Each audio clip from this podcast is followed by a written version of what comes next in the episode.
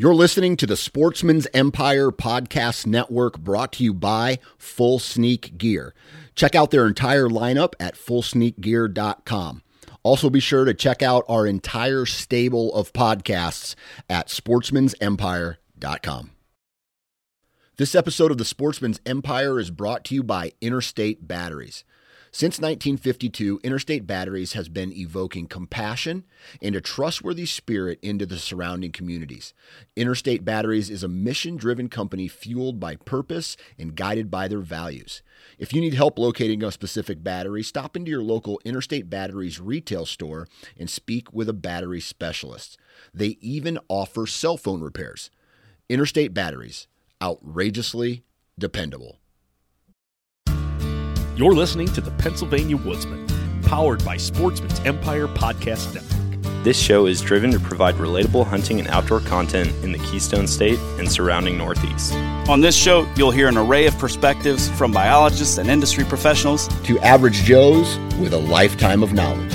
All centered around values aiming to be better outdoorsmen and women, both in the field as well as home and daily life. No clicks, no self interest just delight in the pursuit of creation. And now, your host, the pride of Pennsylvania, the man who shoots straight and won't steer you wrong, Johnny Appleseed himself, Mitchell Shirk. Mitchell Shirk. Mitchell Shirk. Mitchell Shirk. Hey, welcome back, everybody. You made it through. If you're listening to this, it's hard to believe we are in the last week of February. And hope you are doing well. I know I was elated this week when we got the warm weather that we did. 60 degrees on Monday. Um, got to be out and about outside a little bit. And fun part was actually got done work at a decent time and took the boys to the playground. I can't get over watching these kids uh, grow. The my oldest, so he'll turn four in a week or two here and kid is already riding a bicycle like crazy without training wheels and i mean he is got a need for speed i'm sure we've gonna we're probably gonna have to take out a little bit more insurance on some of these kids they're little daredevils but no, it was fun. It was just good to get out and get some fresh air. It's amazing what fresh air and warm weather will do to uh, just your your complete mental state of mind. I mean, it's uh, it's a great time. finally, the the family's feeling better. I feel like everybody has been sick everybody I know, interact with, sick, sick, sick. Just dealing with cruddy temperatures and weather, and ugh, it's just not fun. But no, I, I think we're on the horizon of that, and uh, looking forward and looking ahead. I uh, I've, I'm dealing with a little bit of a, a tough dilemma here. Uh, I'm battling this coming weekend of should I should I do something that um, I should do and, and be a responsible adult, or should I go indulge and do something I want to do? And the reason I'm saying this is because my uh, my wife is going to be going and visiting some family and taking both the kids with for a three day weekend. And I'm thinking, okay, this gives me an opportunity to cross out XYZ house projects around the house without any interference in that time. But I can't lie, there's a part of me that says, Ooh, what an opportunity to go scout up at camp, or what an opportunity to go check out some new locations in New Jersey, or something like that. Uh, can't help but just cross my mind. So Will I be a responsible adult and do things that grown-ups are supposed to do? Tune into the next episode and you might find out if I uh, if I even remember to bring it up. But yeah, that, that's the the joy of going. Speaking of Jersey, uh, bear hunting. I'm looking forward to doing that trip again. You know, all things considered, I hope nothing happens on the political end of things. I know that's been a controversial hunt. They brought that back. They have a bear management plan in place, and everybody you talk to from the um, rules and regulations government side of things say that you know that hunt is a go for five years within that management plan. I hope that's true but uh, you know there's always that little bit of doubt you know i got pulled away once before and i know it was at the end of the bear management plan and, and there, there's stuff i just whenever you get into a government of such with a very very left wing anti hunter in charge, it leaves you makes you ask some questions, right? So uh, I, I'm going to ride that out, and you know, it, it's funny. Like I was, I went through my bear kick, and then I went back into my deer hunting mode last fall, and kept thinking, you know, am I going to be thinking about bear hunting again this fall in that way?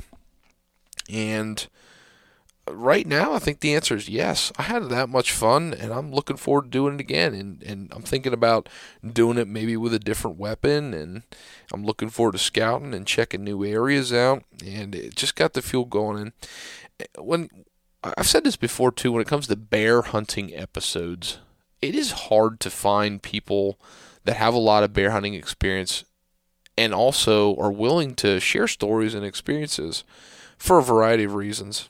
And you know, none of them are necessarily bad reasons, but makes it tough for you know guys like you and me that are trying to learn more and just want to be uh, entertained and apply some of their experiences to our own hunting. And this week, I, it took some wrangling. It took a, a little bit of persistence in my communication, but this week, our episode is with Ryan Hausman. Now, some of you probably don't even know who Ryan is. Um, so, to give you a brief introduction of Ryan, Ryan has been successful five years in a row in Pennsylvania's bear season. The last five seasons, he has filled a tag every year, and he's done it with multiple weapons.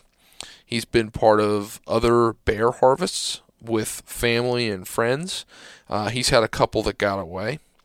He's got a roadie of stories, a bunch of experiences, a bunch of experiences, and it's it's just hard to fathom that level of success in Pennsylvania. He actually shared the, some of the statistics about Pennsylvania bear hunters. You know how many hunt, how many actually fill a tag, how many in their lifetime harvest more than you know like five bear and ten bear and things like that. It's very very small. That's, that's because,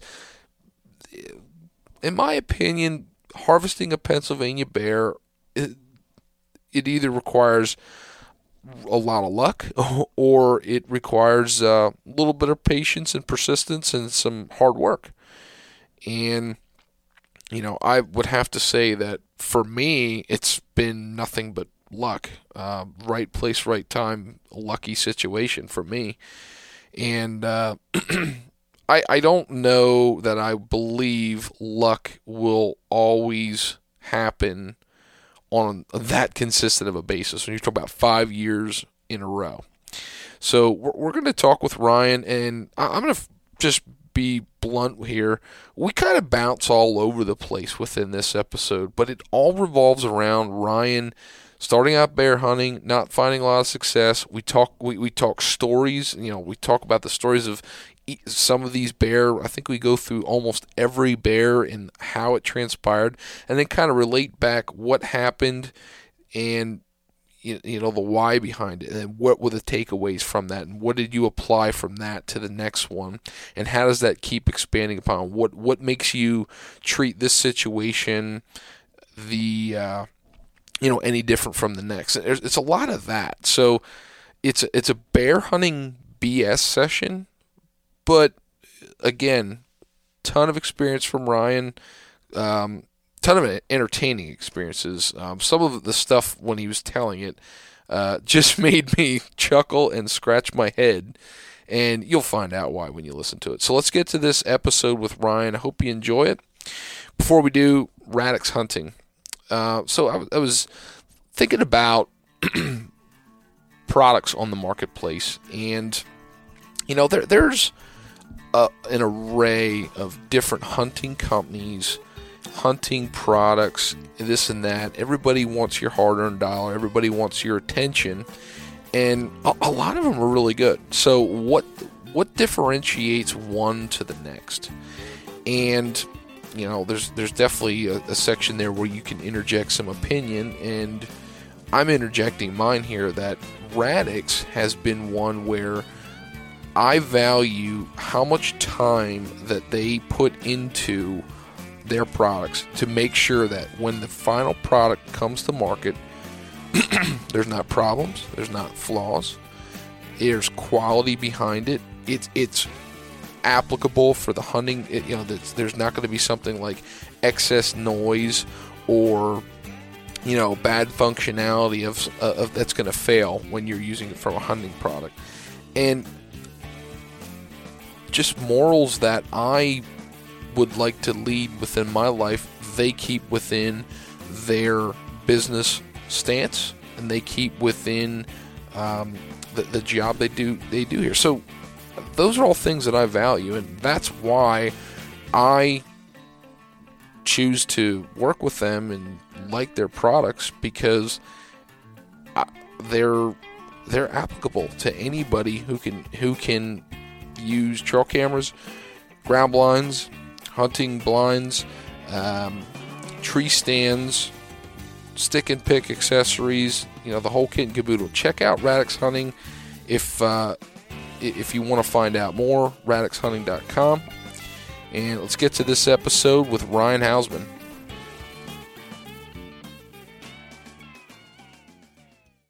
Today, rolling on this week's episode, I've got Ryan Hausman. Welcome to the podcast. Thank you for uh, for thank hopping you. on.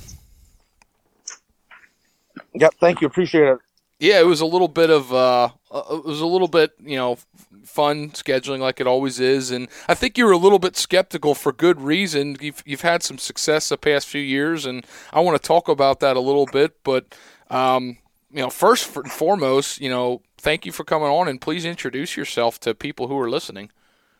Yep, I'm. My name is Ryan Hausman. I'm from uh, Jim Thorpe, well, Jim Thorpe up in Carbon County, and uh, got some bear hunting stories for you. I love it. I love it. So, right off the bat, you said you've had some some pretty good success the past few years, and if I'm not mistaken, you've you've the last five years in a row you have filled your Pennsylvania bear tag, correct? Yep, that's correct. So, first of all, that's a feat in and of itself because I think about some of the folks that I've bear hunted with, or, or is like, give you an example. My grandfather hunted bear for 45 years straight. He killed his first bear two minutes before I killed my first bear when I was 13 years old. And he literally, wow. in, in all that time of hunting, he had never seen a bear until I want to say it was within the fir- the last five years that of when he killed one. I, I, feel like the year before he shot his first bear was when he, he ended up killing. He saw one the year before and killed one. So the, the fact that you were able to to kill five in a row was that, that's pretty impressive. So I'm kind of curious how you feel after killing five bear because that's impressive.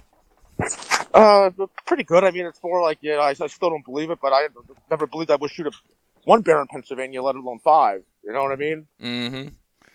Yeah. And it's uh, it's a good accomplishment, I guess. It's a it's a heck of an accomplishment, and I'm I'm anxious to talk more about it. But one thing that I wanted to dive into first before we even uh, get into the stories themselves is, um, you uh, so you know somebody else was interested in, and I believe wrote an article about your success, and you kind of had a little bit of a negative experience after that article came out, and I'm I'm kind of curious if you wouldn't mind sharing what that was like. Yeah, like what about the people uh, like surrounding my property, like the first day of bear hunting? Yeah, so I mean, like with the podcast and stuff, that I've had that happen too. I, I, there's people I can think of that have zero interest in doing a podcast for that very reason. They're concerned about, you know, giving information about where they hunt and pressure. And hey, hey I don't blame them. I don't think there's anything wrong with that. Um, and you know, you were you were kind of skeptical because of the the added pressure. People kind of taking information and and running with it, and you know, kind of taking advantage of just your successful story.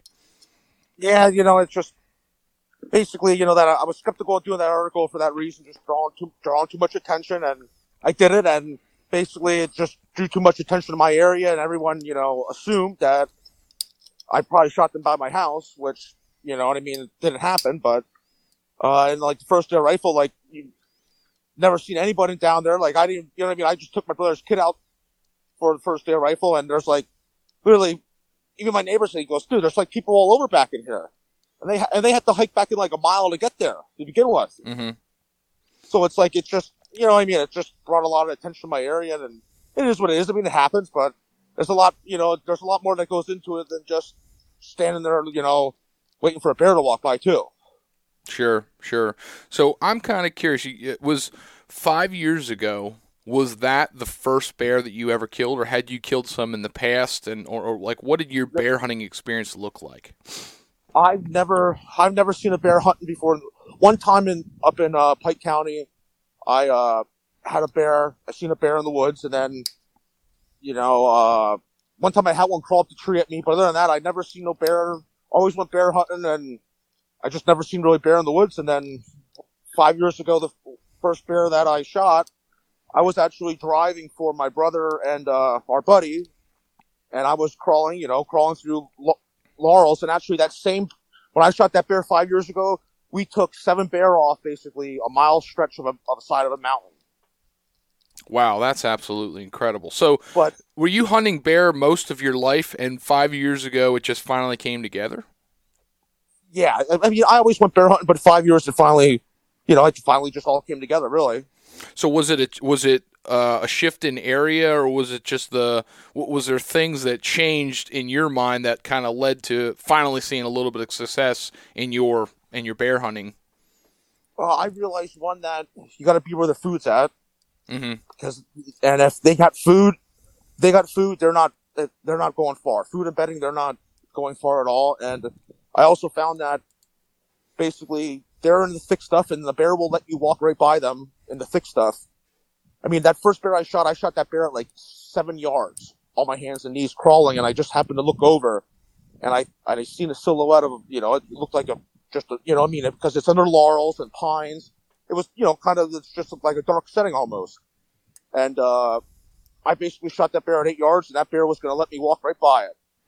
That's incredible. So, um, I, this is where I want your perspective now because you've been, you know, having some success. You've been seeing some things that have worked, and the, the one thing I think is hard with bear hunting for a lot of people to make decision. You know, I, I, think about the process and how you learn stuff. You know, usually you, you come up with a, a goal or an idea and then you want to find a way to test it and then after you test it you, you try to observe the results and the problem with bear hunting is is exactly what we were just talking about you can go for years and not even see a bear not even know if what you're doing is the right way to do it. But once you finally get a little taste of success and you see some see some things it allows you to kind of formulate better decisions i guess. But if you, you don't know what you don't know kind of deal. So you know, I, I've been in some different camps for bear hunting and bear experiences, and everybody has their own theory.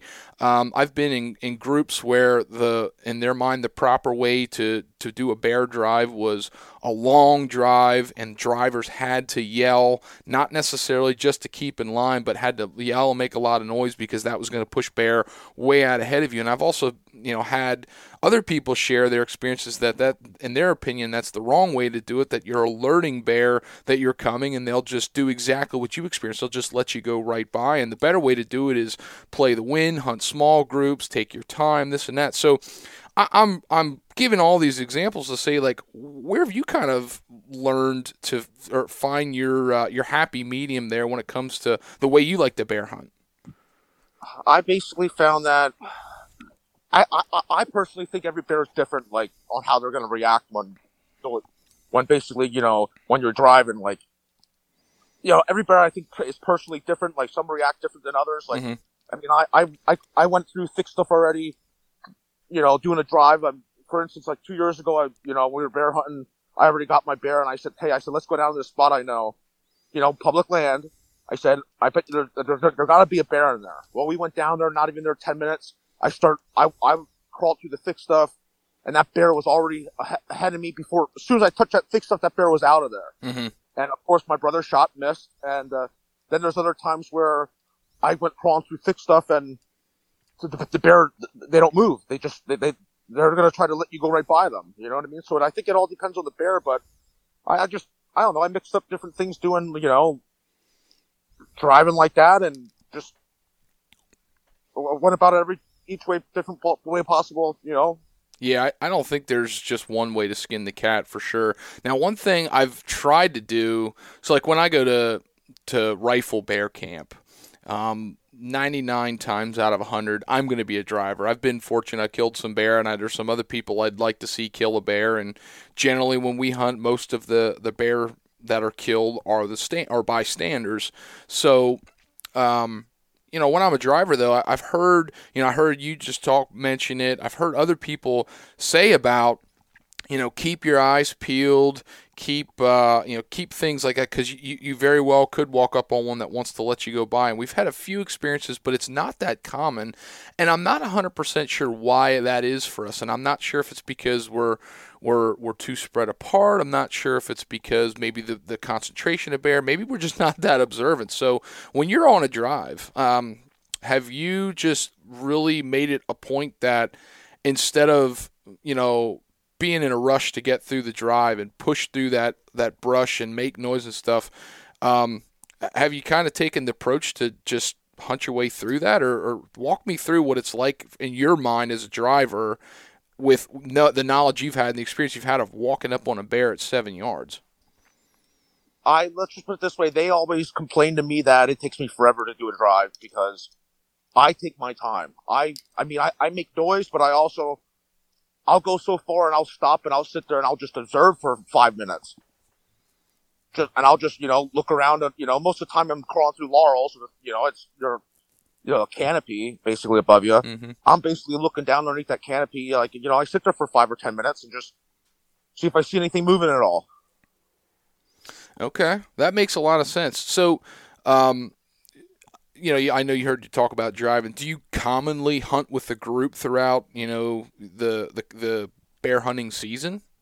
No, not not really. I mean, I I always try to. I always try to take other people bear hunting. You know what I mean? Like, I always try to get a group of guys together, you know, people who didn't shoot a bear to go. Most of the time it's just my brother, you know, a couple of our buddies, and, you know, usually it's only on a Saturday. Mm-hmm. You know, that we get a group together and we go drive some spots that I know and. So you're you know, commonly you're commonly looking at smaller groups is what is what you're saying. Yeah, most of the time it's only about six of us. Wow. Okay. Max max six of us, I'd say.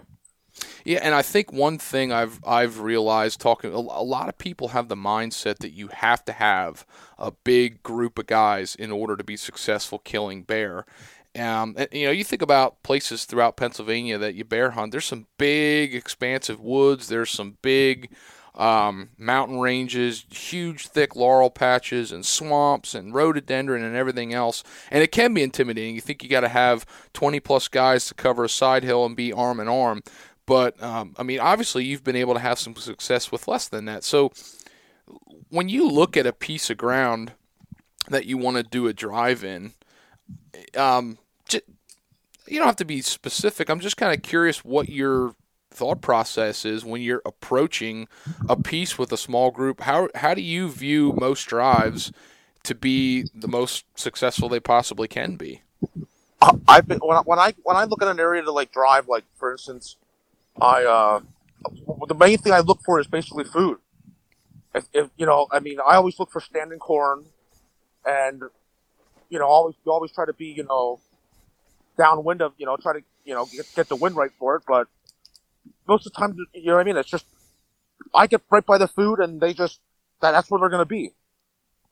Yeah, that's for sure. I mean, I I, I talked about it on uh, on my show, you know, a couple times this year with the the New Jersey hunt that I did where I killed a bear, and I was amazed at the concentration you found once you found where the most food was. And when you found where the most food was, I had seen concentrated bear sign like never before, and I've heard of people talking about that. I just that was one of my first experiences at that level and I know you can find it in different places. I think it just involves a lot of uh, a lot of pregame and, and boot leather before the season even happens. Oh yeah, absolutely. So walk me through. You kill your first bear five years ago, and I'm sure you were absolutely elated. I mean, I mean, again, you said you walked up on it seven yards. I mean, tell me a little bit about that drive and what your emotions were like when that finally happened. Well, I was uh, I basically, I mean, at the, side of a mountain, a steep mountain. I'm basically crawling up a runway, you know, I didn't even want to go that afternoon. And I was like, all right. I was like, I'll, the only way I'm going is I'm going and driving. So they, the two, my, my brother and his buddy, they went up above me or whatever, out, out, you know, out the side of the mountain, the ridge, you know, thinking they're going to go that way if there is anything.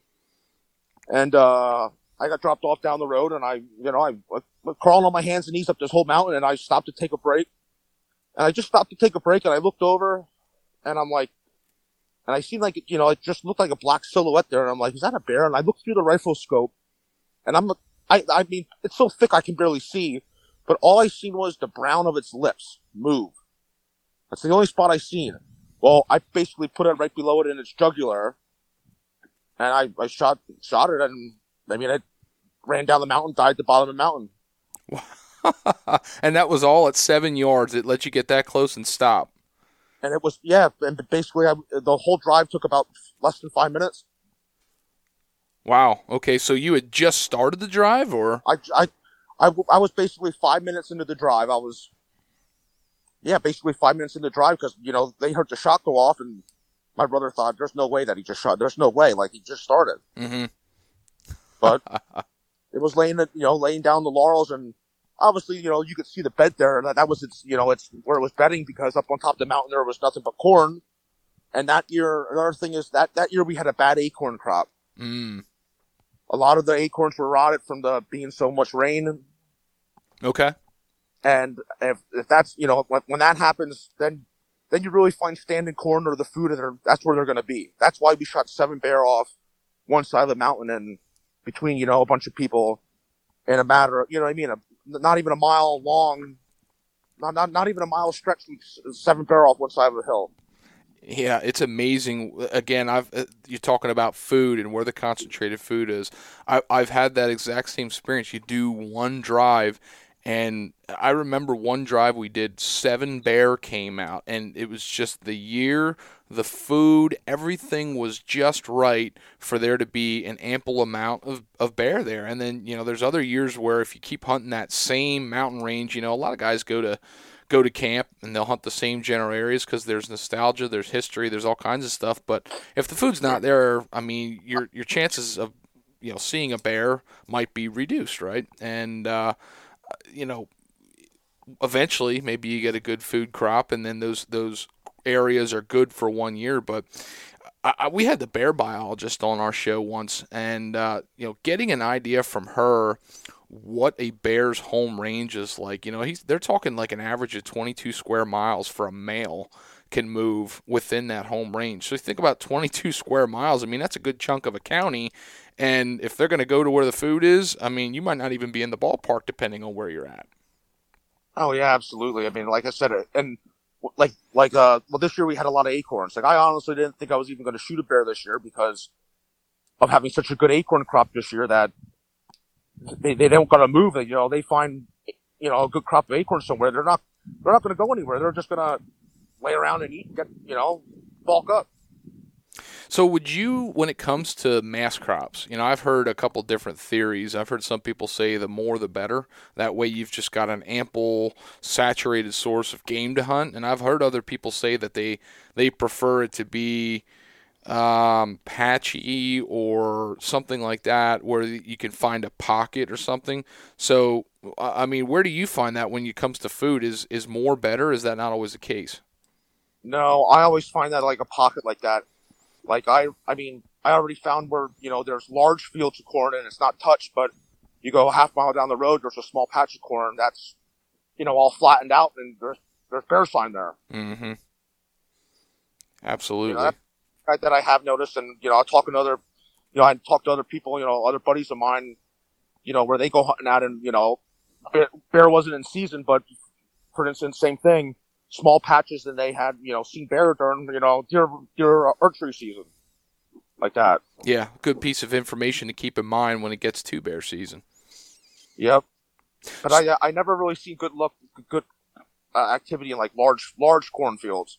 Hmm. I don't know why, but I just never that's interesting. So large cornfields, you thinking like maybe like maybe greater than ten acres? So it's usually small corner patches where they might feel a little bit more secure to to go to. Yeah, I also looked at towards like what kind of bedding's nearby. Mm. Like what kind of, you know, if there ain't really good bedding nearby, I I don't think you're really going to see much bear because they need the they want the, the you know the security. Yeah. So, and, and this is a little bit of a tough question because I, I don't want to incriminate you with the area you hunt, but I'm just trying to think on a broad scale. So, if you've got an area that has a lot of corn, but maybe it's a lot of private that you don't have access to, does that deter you if the, the public land is maybe as much as a mile away from that food source for bear hunting? Yeah, it, it does because I, like I said, a bear's gonna. They just want to bulk up, and they they, they don't want to they don't want they don't want to have to travel that far. They want to be close to the food as possible. I mean, I never really ran into that where I haven't had like you know food on a mile like a distance like that, but If you're looking to simplify your food plot system while enhancing the quality of your soil, you need to check out Vitalize Seed Company. Vitalize provides top quality seed blends designed to fit into their 1 2 planting system. This system has been designed to allow highly diverse plant species to grow synergistically, optimizing nutrient uptake and cycling the way God intended. Reduce your inputs, build your soil, and maximize the quality tonnage for the wildlife in your area. Find out more about this system and get your seed at vitalizeseed.com. And be sure to check them out on Instagram and Facebook. Radix Hunting was founded on premium grade trail cameras and continues striving to produce the best cellular and conventional trail cameras on the market today. The Gen 600 is a second generation camera from the Gen series line. With premium video and audio recording capabilities, this product has become well respected as the HD video trail camera. In addition to the Gen series cameras, their M Core cellular camera has all the features of a quality cell camera at an affordable price. Along with their cameras, they offer stick and pick trail camera accessories to allow you to set your cameras just right. You can find it all at radixhunting.com and be sure to follow Radix Hunting on Instagram and Facebook. Want to check out Radix cameras in person? Stop in at Little Mountain Outfitters in Richland, Pennsylvania and have a peek. Now, back to the show. Okay. Yeah, I was curious. So, um, yeah, I, there's definitely pockets throughout the state, right, that have uh, food sources that are right up against public land. There's there's places with public land that I can think of right now that uh, it's leased land to farmers who plant corn and soybeans. And uh, sometimes you get lucky, and you know you got the perfect storm of bear using that cornfield.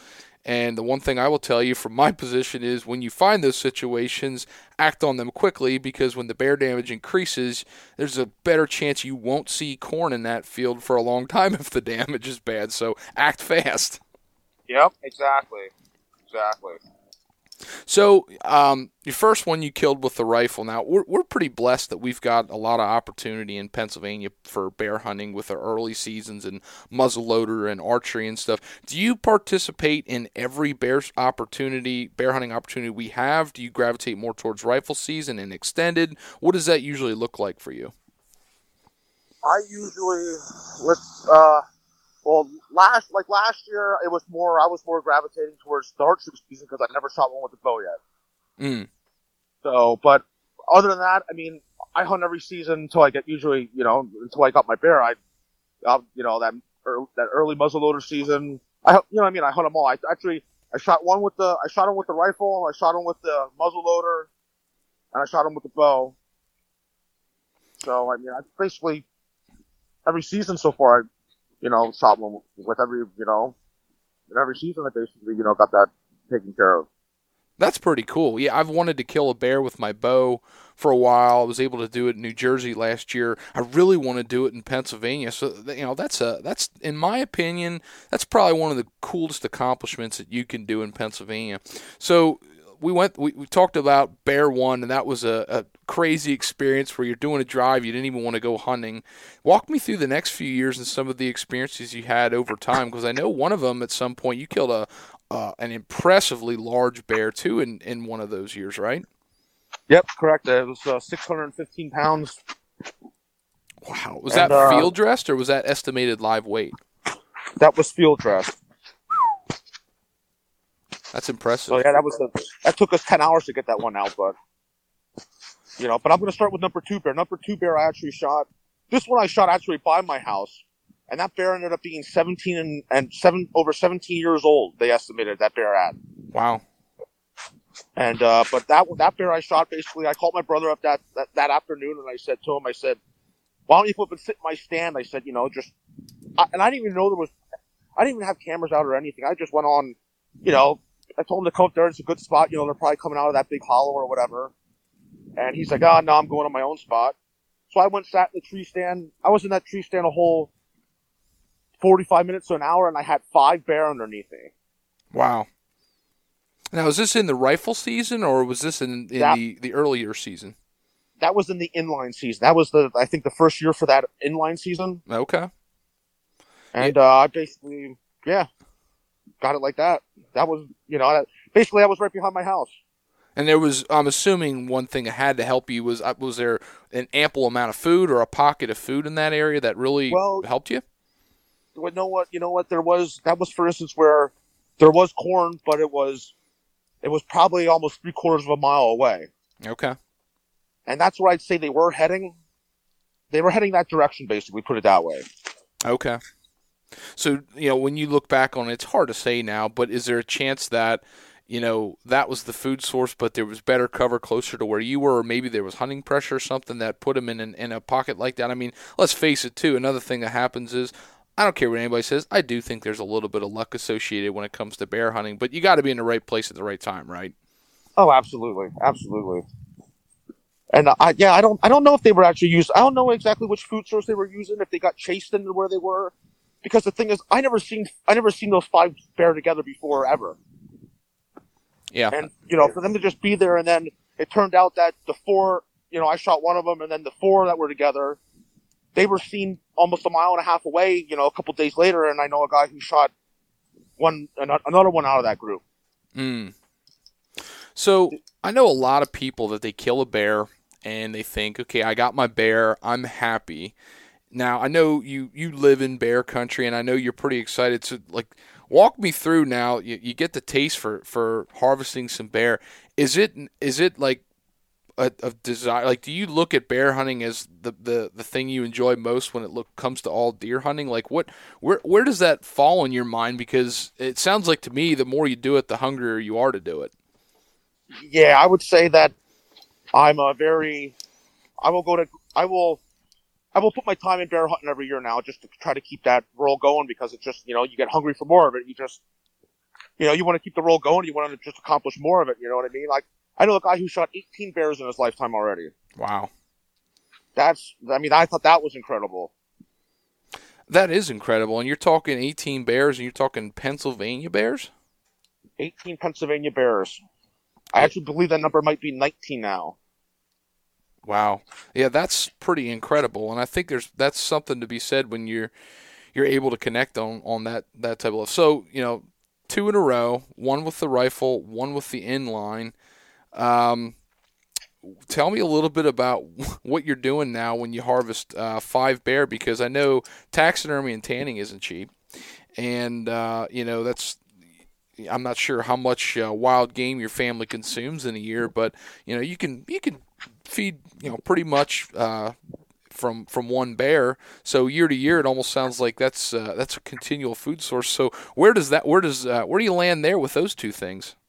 I, I basically I got, I got my first bear mounted, and I got my third, the 600 and some pound bear mounted, and I basically said I'm I'm done. I'm not getting any more mounted, and basically the rest I just got the you know it, them tanned, and you know, eventually I like to make like a jacket out of one, you know, get the jacket made or a blanket made out of them. But that's basically where I am with that. You know, I got two mounted now, and I don't really got much room for it. And the next, I do want to get one more mounted, but I want like a shoulder mount, like one like uh, you know, just like on the wall like that. You know what I mean? Mhm. With just a shoulder for like called a shoulder mount. Yeah. And a lot, a lot of the meat I actually donated, Okay. just because it's so much meat. Like one of my, you know what I mean? It's just that's a lot for Yeah. you know that's a lot for someone to consume. Typically a 600 pound bear like the one the experiences i've had when you've got larger bear we've you know, end up having like a like a game dinner sense or you donate it to a church for a game dinner you have a, a bear roast with a bunch of hunting buddies and stuff and that's always a fun it's another opportunity when you're when you talk about bear hunting and hunting with a group it's another opportunity in the off season an excuse to get together and you know have camaraderie over the hunt Yep. So walk me through a little bit. You got two under your belt, and now you're starting to see a little bit of success. Do you see? Did, do you feel like there was things aligning for you that just it, all the stars started to align, that success started to happen leading up to that point? Like when you look back over that course of time, did did, did was there anything that stands out that made you feel like this is why this is happening compared to having unsuccessful years years before? I would say that I basically realized that habitat. You know, the bear the bear got to be the the bear got to be there, or you're not going to see him. You know what I mean? You, you need to find the food and find the cover, and you'll find the bear. Gotcha. So before was it um, just a, a lack of focus in the areas that you were hunting? Was it more of you were approaching the woods, but you weren't honing in on certain aspects that make bear hunting more successful? Yeah, I would say that I was overlooking it. I wasn't looking into. I wasn't basically looking and you know I w- I wasn't really going into thick stuff back then. Gotcha. I basically went out, sat in the woods, and thought a bear was going to come to me when I realized I got to go to the bear. Okay, and that's unique because a lot of people think that the way that you're killing them is is not going to happen. There's a lot of people that talk about going through thick stuff, nasty stuff. You're never going to be able to go in and just shoot one like that. Um, that's happened more than once to, to you, though, hasn't it? Yeah, yeah. I mean, I three times I, sh- I shot a bear. Basically, actually, I can say I shot a bear four times crawling on my hands and knees. But the one bear I did not get, I actually shot that bear. We went, you know, it was a couple of us, like five of us, went out that day, and my brother's like, my brother, you know, he said, why don't you take the flintlock, make it, you know, make it harder on yourself since you shot so many bear already. And I was Mm. like, all right, I'll take the flintlock. So I took the flintlock, you know, to go drive for them, and uh, once again, I, I stopped and I, you know, was on, uh, underneath basically laurels, you know, the canopy above me, and I'm looking, and I had a bear walk up 10 yards behind me. And I actually, I went to go shoot it with the flintlock, and I couldn't get the flintlock to light. Mm. I ended up, I took my lighter out of my pocket, got the flintlock to go off that way, and I ended up a low shoulder hit. And we never found it. We tracked it for two miles, and then we actually shot that bear that next, the next, oh, I think it was like two weeks later or three weeks later in the bear rifle season. The same bear. Same bear had the same same side injury on the, that leg. Same, it's basically 20 yards from where I shot it the first time. That's incredible. So you're so make sure I follow you. So you did a drive with the flintlock and made it happen. It didn't happen, but two weeks later, in the same area, you found that bear back there, and then were able to to reconnect it. Yep, I bought. We brought my. I invited my old boss up to come hunting, and uh, basically, I we put him down there, and I went the same way driving again, and uh, it came out right in front of him, and he he harvested. You know, he shot that bear, and it was the same. I mean, it had the same injury. It was the same same side and everything. It was the same size bear. Yeah, flintlocks get tricky. So it's funny you mention that because um, one of the goals. So I kind of go through my phone and I, I try to keep you know th- thoughts that I have pop into my head about things I'd like to accomplish hunting wise. I have this little like notepad, and one of the things that I put on my f- on my notepad is I would like to kill a bear with my flintlock. I would like to. Um, and, and really, that's not necessarily I, I'm trying to cross a, a weapon off the bucket list or anything. like. It's really an excuse for me to want to get better with my flintlock. I've harvested a number of deer with a flintlock, and I feel fairly confident under the right circumstances. But really, as I look at that weapon, I I want to I want to use that weapon and be as proficient as I possibly can. So I'm thinking about practicing with it more, you know, manipulating loads. How can I, you know, ensure that, you know, cases like what you experienced where the gun didn't go off, how, how can I minimize that? How can I be the best with that weapon? And then, you know, just hunting with it with a bear, that's kind of a unique thing. So, um, th- that is really interesting, and I- I'm hoping to to follow up with it. So, do you think that that's something that you might continue to pursue, or was that a negative experience that kind of put a bad taste in your mouth? Oh no, it it, it makes me want to uh, do, you know, make, it makes me want to really shoot one with the flintlock now. Like that's like my I like to take one with a, ha- a handgun and basically the flintlock. And I know like this coming season, my you know I'm gonna be trying to harvest one with the flintlock now. Gotcha, gotcha. Just because I, I love shooting flintlock. I mean I just I I enjoy it. I I you know I I think it's really fun shooting a flintlock like that. And like I use round balls. I don't use the sabots or nothing. Right. What was uh, what do you think was the reason for having that failure of the gun going off in that situation? Was a was it wet in that laurel rhododendron and damp for the gun? It was it was damp. It was damp that morning, and I actually believe it. I think it rained the night and you know, I mean, I'm crawling through thick stuff, breaking branches, and you know, I mean, it's almost impossible to keep the gun dry unless you got something over it. And you know, I, another thing I want to say is like, I, I when I go in the woods, I anticipate I I'm not shooting nothing. Like so, I'll like that's like my mindset. Like I'm not shooting nothing anyway, so I'm not even taking a knife with me or something. Like I, I think that's like that's like one of my like like um, my things I do now anymore. Like I always tell my brother, I'm like, leave your freaking knife at home and all that shit. I was like, you take that stuff. If you're prepared, you're not going to shoot nothing. you sound like man, me. I I've, sort of- I've done that. I mean, like that. That's like my mindset. Like I, I don't even take a pen in the woods. I don't even take nothing to even do it because I'm like, if I take that stuff, I'm not going to shoot nothing. I've had that superstition as well. There's cases where it uh, it feels like it comes true every now and then, but that's that's really funny. So, um, most of the bear that you've harvested have been you just pounding the ground and going in after him. Am I following you right there? Exactly right. Yep. So, um, couple with the rifle, couple with the the muzzle loader, and you, you killed one with the bow this year, right? Yep. Yep. So, um, I'm kind of curious. Bow hunting. So you go through rifle bear hunting. Um, you- a lot of time you're doing it driving, or you know you're you're still hunting on the ground with that weapon. There's a little bit of an equalizer when you got a, a high power weapon, even a muzzle loader. When you think about the uh, accuracy and capabilities of modern inlines, you know, you got quite an advantage there when you talk about it compared to a bow.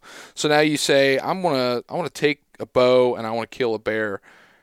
Now, walk me through your mindset going into this season when it came to approaching it. How are you going to approach killing one with the bow?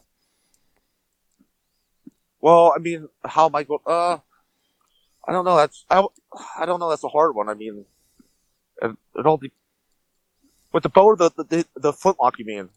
No, I was kind of curious. So, like you, you killed your bow bear this this past season, 2023, with the bow, right? Yep. Yep. So I. I'm assuming you had it in your mind going into the year, like you know, hey, I killed him with the muzzle loader, I killed him with the inline. I'm talking, I've killed him with the rifle. Now I want to kill one with the bow. So how did you approach this season with the bow? Did you go with the same logic of I got to go in after him and I'm just gonna have to figure out a way to make it work with the bow, or did you uh, did you use more stand hunting, or how did you approach this season with a bow and I- arrow? I used I used more stand hunting. I say this year, and actually, I didn't really do much thick because you know how you can't really go through thick stuff with a bow and like expect to shoot. Like, there's just too much stuff in the way. Exactly. And I actually, I would say this. I would say I got one this year with the bow by dumb luck Really? because I, I absolutely it was dumb luck. I was out of the house for a whole 15 minutes. That was it. Uh, I basically, a buddy of mine shot a, a buck that morning, and he needed a hand, you know, load, getting it loaded up. So I went up to help him load it, and you know, I went to go start my side by side, and it wouldn't start. Battery was dead. So I mean, it took like, you know, until I got it jump started, it was an extra 20 minutes or so. So I ran up there, and helped him load it, and then I was like, I'm gonna go park here, you know, where, where we parked at. I'm gonna go walk up to the field because the night before, I thought I left my binoculars there. So I parked there. I start walking out to the field. I get halfway out to the field, you know, probably like two, three hundred yards, and I, uh, I seen a bear, and I'm like, I, I didn't even think it was bear season yet. I had to look on my phone to see if it was bear season, and that bear basically took off running, and it went down into, uh, down by a riverbed and basically in the laurels, and, uh, I said to myself, I'm like, that bear is going to go down that riverbed and it's going to cross, it's going to cross the one, you know, timber road there and it's going to go down in that big hollow. So I basically backtracked, you know, basically ran down over that way and I got set up and I waited like a half, you know, a half an hour or so and that bear came walking right down that runway, right down to go down in that hollow and I shot it at like 20 yards then. And it went a whole 20 yards and laid up underneath laurels and that's where it expired. That's that's talk That- about that a plan coming I mean, together. I- that, that that was that was dumb luck, but you know, I mean, it you know, it still took some. I didn't think it was going to come down that way. Like I was waiting and waiting and waiting, and you know, I and I actually called my brother and was like, you know, I got a bear that's in these these laurels over here. It's a really small patch. I'm like, why don't you just come up and we see if we can drive it out? And he, you know, he said no, and so I just waited there and then ended up walking right down the runway. So, I th- I think with the experiences you've had leading up to killing one with the bow, I would have to believe that you've seen enough bear to respond from driving, from hunting them in areas, you know, you know, maybe even deer hunting and just seeing them the way they maneuver. That you probably had to have. Uh, there was experience behind your decision to say this is where I think that bear is going to go. Um, I I mean, can you? Is there anything you- you can elaborate on that a little bit more? Because I think it's hard to visualize if you don't have a lot of experience how you see a bear using an area and using terrain. And, and you're somebody now that has experience with that. Like when when you look at the landscape and know the woods and stuff, like was it all based on topography and thick and terrain and and vegetation that made you say this is where I suspect this is going to happen?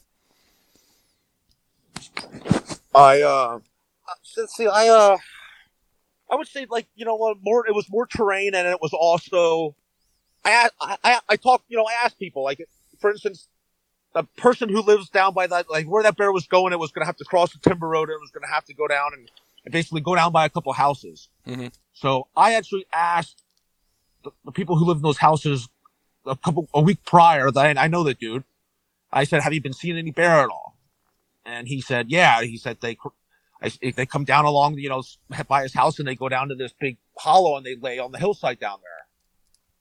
And base, that's, that's why I had, that's how I kind of knew that one was probably heading that direction, but also because I figured it's going to come down that riverbed and it's going to go lay on the sun in that, in that side of the hill. So that's a good point too. So uh, I've hunted with some groups and some some different folks that always say, uh, if you want to kill bear, you got to hunt the shaded side of the hill. That that's the best. The north facing slopes and the uh, eastern facing slopes in morning and stuff like that. Like those are the, the, the or I'm sorry, the western facing slopes. I guess it would be in uh, in the morning. Um, so like does that make sense to you or is that not something that you've experienced when you think about you know of course you think cover you think food but is there anything else that comes to my mind maybe from a thermoregulating sense that come that says this makes sense for bear Uh, I- well, see, I seen bear lay on no, the north facing slopes, and I mean, for instance, the year that seven bear were taking off that one small section of mountain there, that was basically a south facing slope. That, no, that was a north facing slope. Yeah, that was a north facing slope, so the sun wouldn't hit it. And then I seen bear lay on south facing slopes. I think it, I think it all depends. Like that, that and that big bear I shot, that bear was laying next to a freaking spring. That you know, it was basically a spring comes out the ground. That bear was laying next to a spring when I shot it. Like that, that was its bedding area next to a big spring. I mean, mm. and it's it's a spring that basically it's, it's a lot of malt waters moving there. Like I just, no, I just think it all depends really. so walk me through your experience that day killing a 615 pound bear and what that was like from beginning to end because i'm sure your emotions had to be skyrocketed at something like that Oh yeah, I mean, I let's just. I, I knew there was a big bear around that that year, but I didn't exactly know. I, I can say that I wasn't. I didn't have everything like all the things in order yet, knowing about bear more like I do now. So that day, it, we had like an inch of snow on the ground, and I've seen fresh tracks. So it was it was during the week, you know, everyone's working, but I was off because self-employed. And uh, two of my buddies, I said, I called them up. I said, why don't you guys come down? I said, let's go, you know, I'll go follow these tracks. They go down the thick stuff and I'll put you at either end. And, you know, you guys never shot a bear. Maybe one of you can get a whack at a bear. So that was the plan. So I, I follow these tracks down the laurels. I mean, I'm down a small, a, a path that they had in the laurels and I'm following, going down and, you know, on my hands and knees, of course. And I, uh, I look down and I see the, like, you know, I, it looked like a black blob and I, I, like black and I thought it was actually the water running. But I looked through the scope and I was like, oh my god, that's that bear.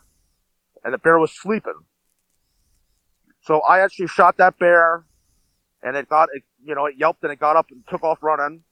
And actually, going down through that thick stuff, I lost the magazine to my gun. Oh my goodness, how does that happen? I have no idea, but it ha- I, so basically, I go to reload. I, am like, I don't have no magazine. I, I got, I'm reloading, you know, one by one, basically in the chamber. So I call my two buddies up and, you know, told them that there's a bit, you know, it took off running. Now it's it's so thick. I'm trying to get down across the creek to where it went. They're already over there and they see blood. So I cross the creek. I go over there. Hear that bear ran across the creek, ran up the creek about 20 yards, and ran back in the thick stuff right where I was at. And I just didn't know because it was so thick. Mm. And that's one thing about a bear is they are so they are so quiet. Yet such big animals. They can they can crawl through thick stuff and you don't even hear them half the time. So I never even heard it come back up at me. So then I go and uh, we start following it, and I, you know, 600. That's a big bear, and uh, it took like 10 shots to get that, you know, till it expired. Holy cow! I, I basically grabbed my buddy's gun, his 308, and I went back in there because obviously he had a, you know, he was able to hold more rounds, and I just, I, I was basically running on, I was like running under on my hands and knees after this bear because the snow was already melted already, and I was like, if you know, I don't keep after it, it's gonna, I'm never gonna get it. Like I just kept, you know, had to keep on pushing it to, you know, make it bleed out, and uh, I ended up shooting, I think, ten shots into that bear before it finally expired, and it expired basically on a side of the mountain on on rocks that it took a, to get it out. We had to cross three creeks. Put it that way. It took us ten hours to get it out. How did you get that bear out for the most part? Mostly guys just carrying it. Well, we uh, we basically it was only three of us, and I was like, I don't even know what we're gonna be able to do because we need more help, and no one, you know, everyone usually don't get off work till four or five o'clock. So we basically we went through two tanks of gas and a chainsaw to basically make a path to it. Wow. And we made a path to it, and we, you know, basically rolled it down the hill, and we got to the creek, and we winched it up out the creek. We ended up snapping a winch cable on the four wheeler. I mean, you could you couldn't get nothing to it because it's like, you know, like picture like uh, like Boulder Field up there, like Hickory Run or whatever it's at. Mm-hmm. Like it just there's so many rocks like that in there that you can't get no machine back there. You can't you can't really get nothing back there. And we got it. I mean, we weren't making like we weren't making no way at all. Like eh, it was like four hours, and I think we moved it like 75 yards, three of us. Oh So I my ended up- goodness. My, my neighbor, he's a little crazy sometimes, but he took his side by side back in there, destroyed his side by side. I mean, he ripped the doors off of it. He just he, he didn't care, you know. That's just how he is. And actually, nine of us went down in there, and we used the block and tackle, and we uh. Sorry about that noise, but there's No, no problem.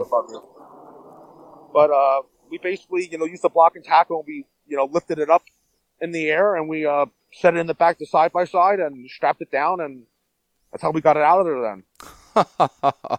so I, I haven't had any bear uh, bear carryouts that were bigger than about 200 pounds. Most of the ones I've been a part of have been 200 or less, and a lot of time we're able to maybe go back to camp. We've got an actually an old army stretcher, and you know tie them up on that. And you can get four to six guys to carry a bear out that way, and it works really really well.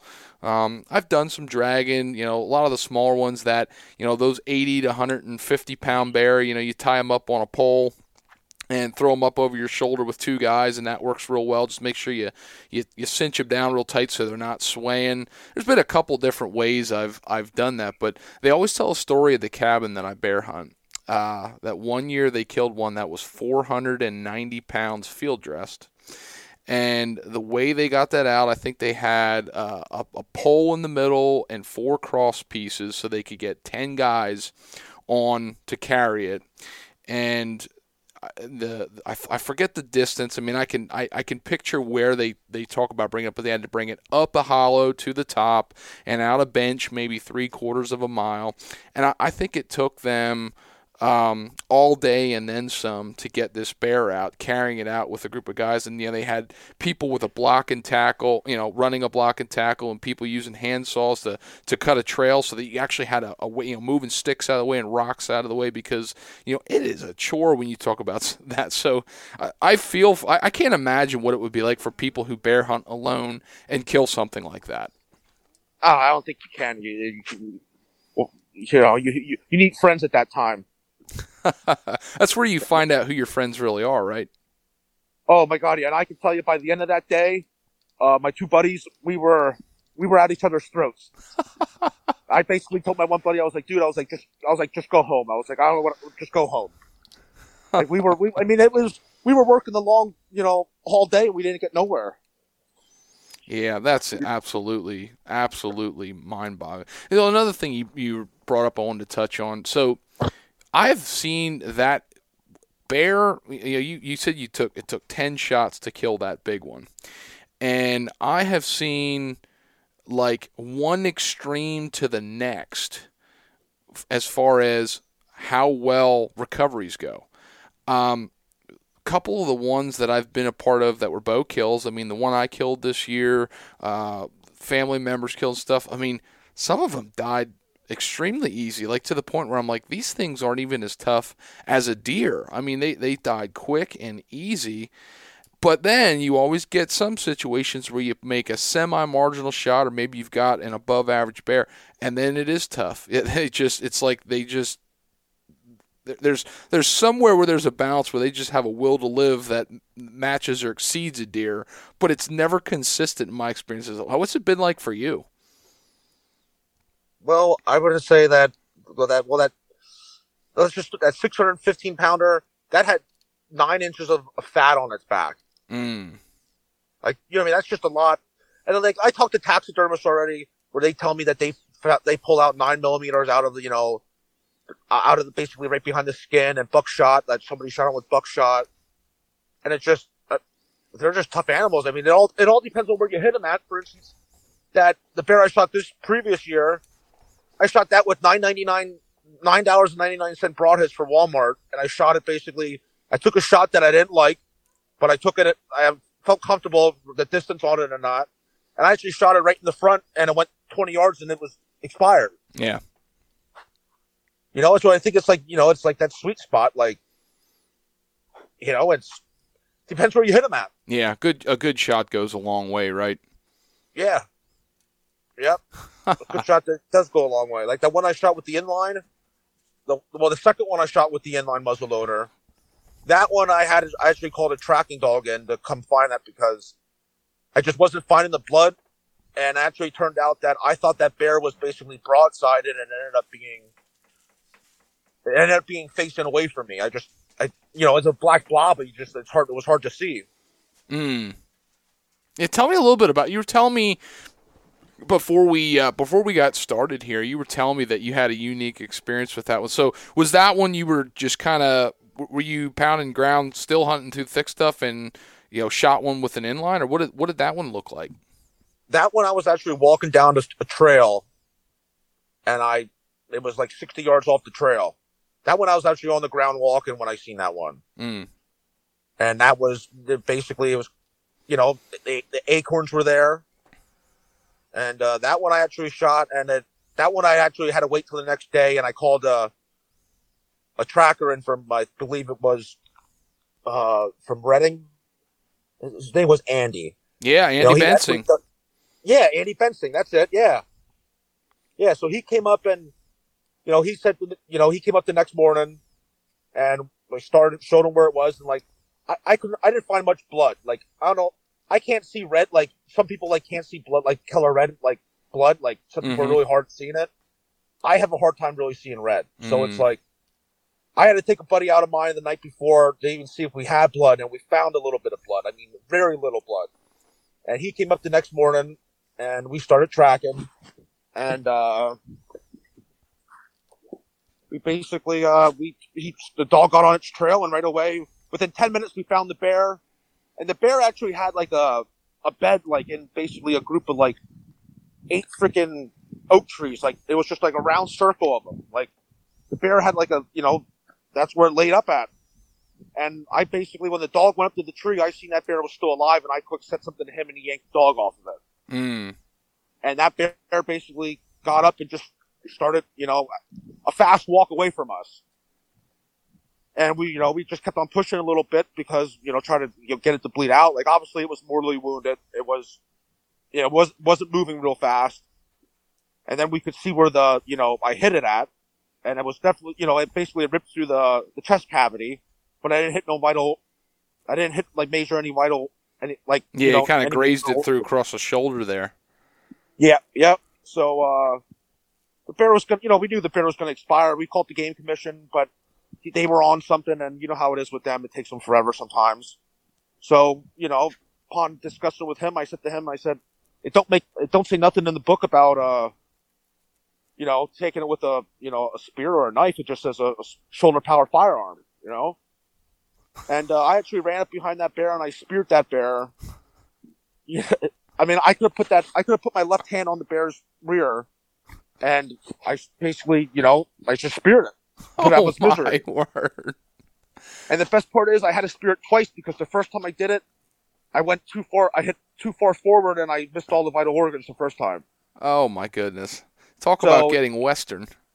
So Andy said, he goes, he, I hate to tell you, he goes, but you're gonna have to spear that again. He said, you missed all the vital organs. I was like, oh my god. So I went up and did it the second time, and when I did the second time, that's when that bear actually turned its head back and snapped at me. But like, it was still going away, but it just, you know, letting me know that it's like, you know, it just turned around, snapped its jaw at me, and I you know, hit it the second time, and that bear crawled up at a, like a 60 foot oak tree.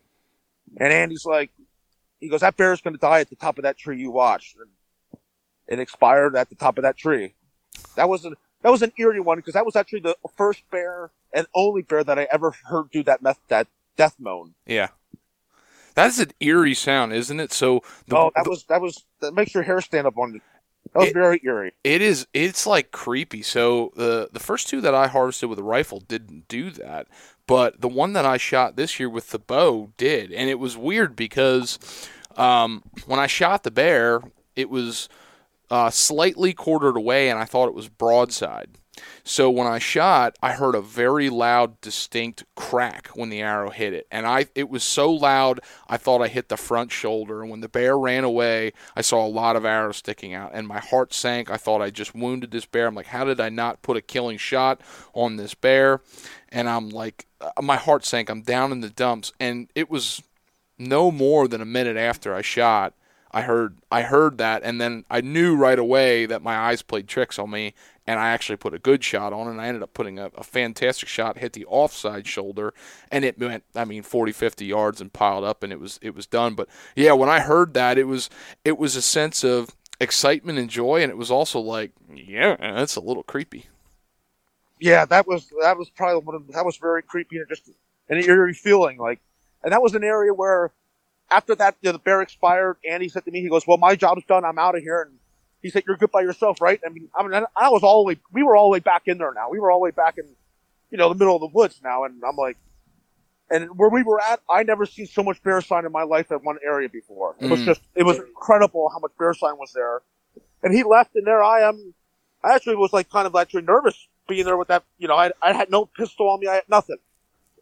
I was actually nervous in that in that spot where I was at, where I was like, you know, my finally I got my brother and our other buddy to come. You know, they made it to me on the four wheelers and stuff, but I was actually that's the only time I think I was nervous in an area where I was at where there was just so much bear sign, and everywhere you looked there was bear droppings, and it was just unbelievable on the amount of sign of bear there. Yeah, I was gonna I was gonna ask you that too because I know a lot of people that go, "Oh, you're bear hunting. No, that's no. You better have protection, this and that." And like I've I've never been in a case other than once this year, and I'll share that quick. But I've never really been afraid or nervous by a black bear, other than I had one time this past year in scouting season where I had a sow kind of make me a little nervous. She had cubs, and I was I ended up chasing them, and then they she came back at me, and that was a little bit of an eerie eerie situation. Other than that, I've never had anything that really really bugged me. But I mean, you've uh, you've had a, lo- a little bit of a wild rodeo as far as experiences from bear hunting.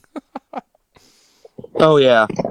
Well, instance, another story I wanted to talk with my uh, a buddy of mine actually hunting public land down by Beltzville this past year during the archery season. Like he won't get a bear tag, and I don't know why, but he he just don't want to shoot a bear, mm-hmm. which I don't. But he had a bear basically he was getting, you know, getting ready to leave, and basically a bear, you know, came, just kept on coming towards him, and then he ended up getting up when he was sitting on the ground. He actually got up off the ground and walked away and recorded this bear, and this bear like ripped, it, went through his like ripped his backpack apart and everything, mm. was snapping its jaws at it, and you know, he basically left all his stuff there and had to go back the next day and get it. yeah, that's I've heard of stories like that. I've never experienced anything like that, but I know it happens because they they definitely get into some unique uh, situations and personalities, and sometimes they're depending on where you're at as far as population dynamics and human interaction. Sometimes they just don't have a fear. No, definitely not. Like when I first bought my house where I was at, I had a that first year I lived there. I had a bear it was basically a bear around that everyone knew that was it was already tagged like I think it had two tags on one side of its ear and one in the other or something like that. And and uh I had that I was sitting out on my porch one night with the dog and I heard I heard something come cra- crashing through the freaking woods and here comes a bear basically charging up out the, the tree line towards the porch. And it was this, you know, it was probably around a 400 pound bear. And I know other people who had issues with it and uh, that bear basically stopped ten yards off the porch and just stood there, you know, looking at me. And I, of course, I threw the dog in, and like this bear wouldn't leave. So I, I got had the 357. I just, you know, put two rounds into the ground, like by the porch there, just to, to, for the noise to scare it. And that bear didn't even flinch. It just, it looked at me and it just walked around the side of my house. And I called my buddy to tell him about it. And that bear ended up circling around my house and stuck around the back side of my house then to come by the porch. Wow. I had no idea what its motor was, but I mean, I never had that happen before like that. Yeah, can you imagine like, what it's like for folks in New Jersey for all those years where they didn't have bear hunting and the population grew and there was zero fear of humans? Like that is a perfect example of why bear hunting and conservation is extremely important. Oh my god, yeah. I mean, I, I totally agree with that because, for instance, one one year I had I had a bear rip the door off to my, my garage twice to get the garbage. Mm. And what I ended up doing was I actually talked to the, one of the game wardens, and I said, yeah, I said, dude, you gotta come trap this bear. Or I said, I'm gonna, I, I gotta do something with it. I said, this is just, that's a little bit too close to home. You know what I mean? When they do something like that. Mm-hmm. Because you know, I mean, I always put my garbage away because of uh, obviously the bear's gonna smell it, and I mean that's just how bear are. But to rip the door off to my garage twice, like, you know, I mean, it's just like a normal house door. Like, to, to bust through that twice was pretty insane. That but I ended up, the game commission told me, he said, try hanging, you know, rubber gloves with pneumonia in it and put peanut butter on it. And I did that, and I have not had a bear at my house basically since then. Interesting. And then I know other people who, I guess they don't like pneumonia. And then I know another buddy of mine had an issue with a bear, I told him to take, you know, put pneumonia out, didn't phase the bear. Oh, of course, yeah. You give him a good, a good piece of advice of something that worked for you, and then it doesn't work in that case. That's how usually how that goes. Yep. yep, that's how it went. Well, talk about a rodeo of experiences. Like I said, we we kind of you know threw a shotgun pattern all over the place and bouncing back and forth with your hunting experiences and your bear experiences, and I kind of wanted it that way just because I think it's exciting to hear when you when, when you find somebody that has that level of of experience and, and things that happen in the bear hunting woods because it's not it's not the norm. I mean the if I think of, I'm remembering correctly the statistics, I think they say three percent of bear hunters harvest bear each year. Uh, of the licensed sales, three percent harvested. Um, and I'm gonna I'm gonna quote my uh, my brother-in-law's dad, who's a, a, good hunter, but he always says, uh, 10% of the hunters get 90% of the game. So I think there's something to be said about, you know, you knowing somebody who's killed 18 or 19 bear in their lifetime and you're you're off to killing five. I mean, there's no doubt there, there's things you've learned that have put you on that course. So I appreciate you coming on and just BSing about bear hunting and sharing your experiences because those are all stories that after you hear it, it makes you think, all right, this is what I want to try to do to be a better bear hunter this year maybe kill my first one.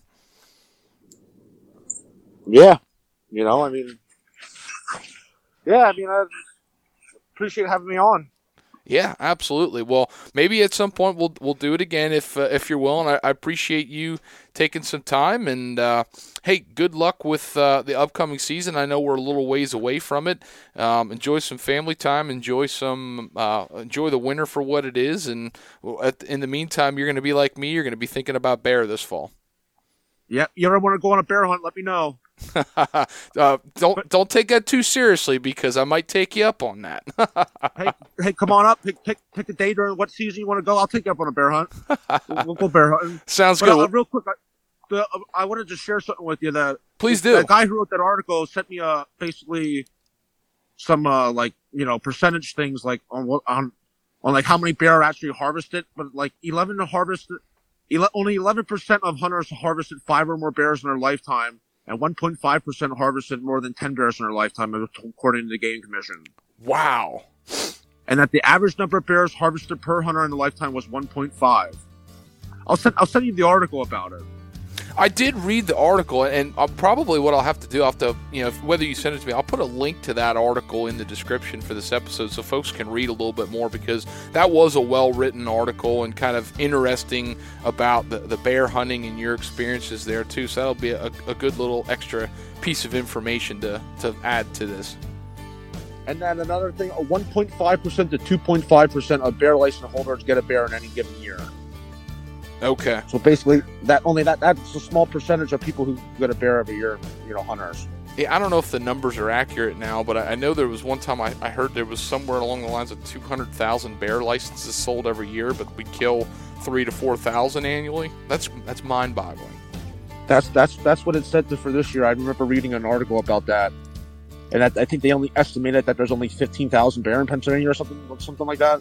Yeah, I think at one time they uh, estimated 20, and I, now I saw that number was in that 15. 15 to 20,000 bear, assuming that the accuracy of that's close, that's still a pretty good pretty good chunk of, of, of black bear when you think about it. But I mean, there's it's they're not an animal like deer. You know, they're they're their numbers. Uh, it's a prey species. I mean, it's going to be uh,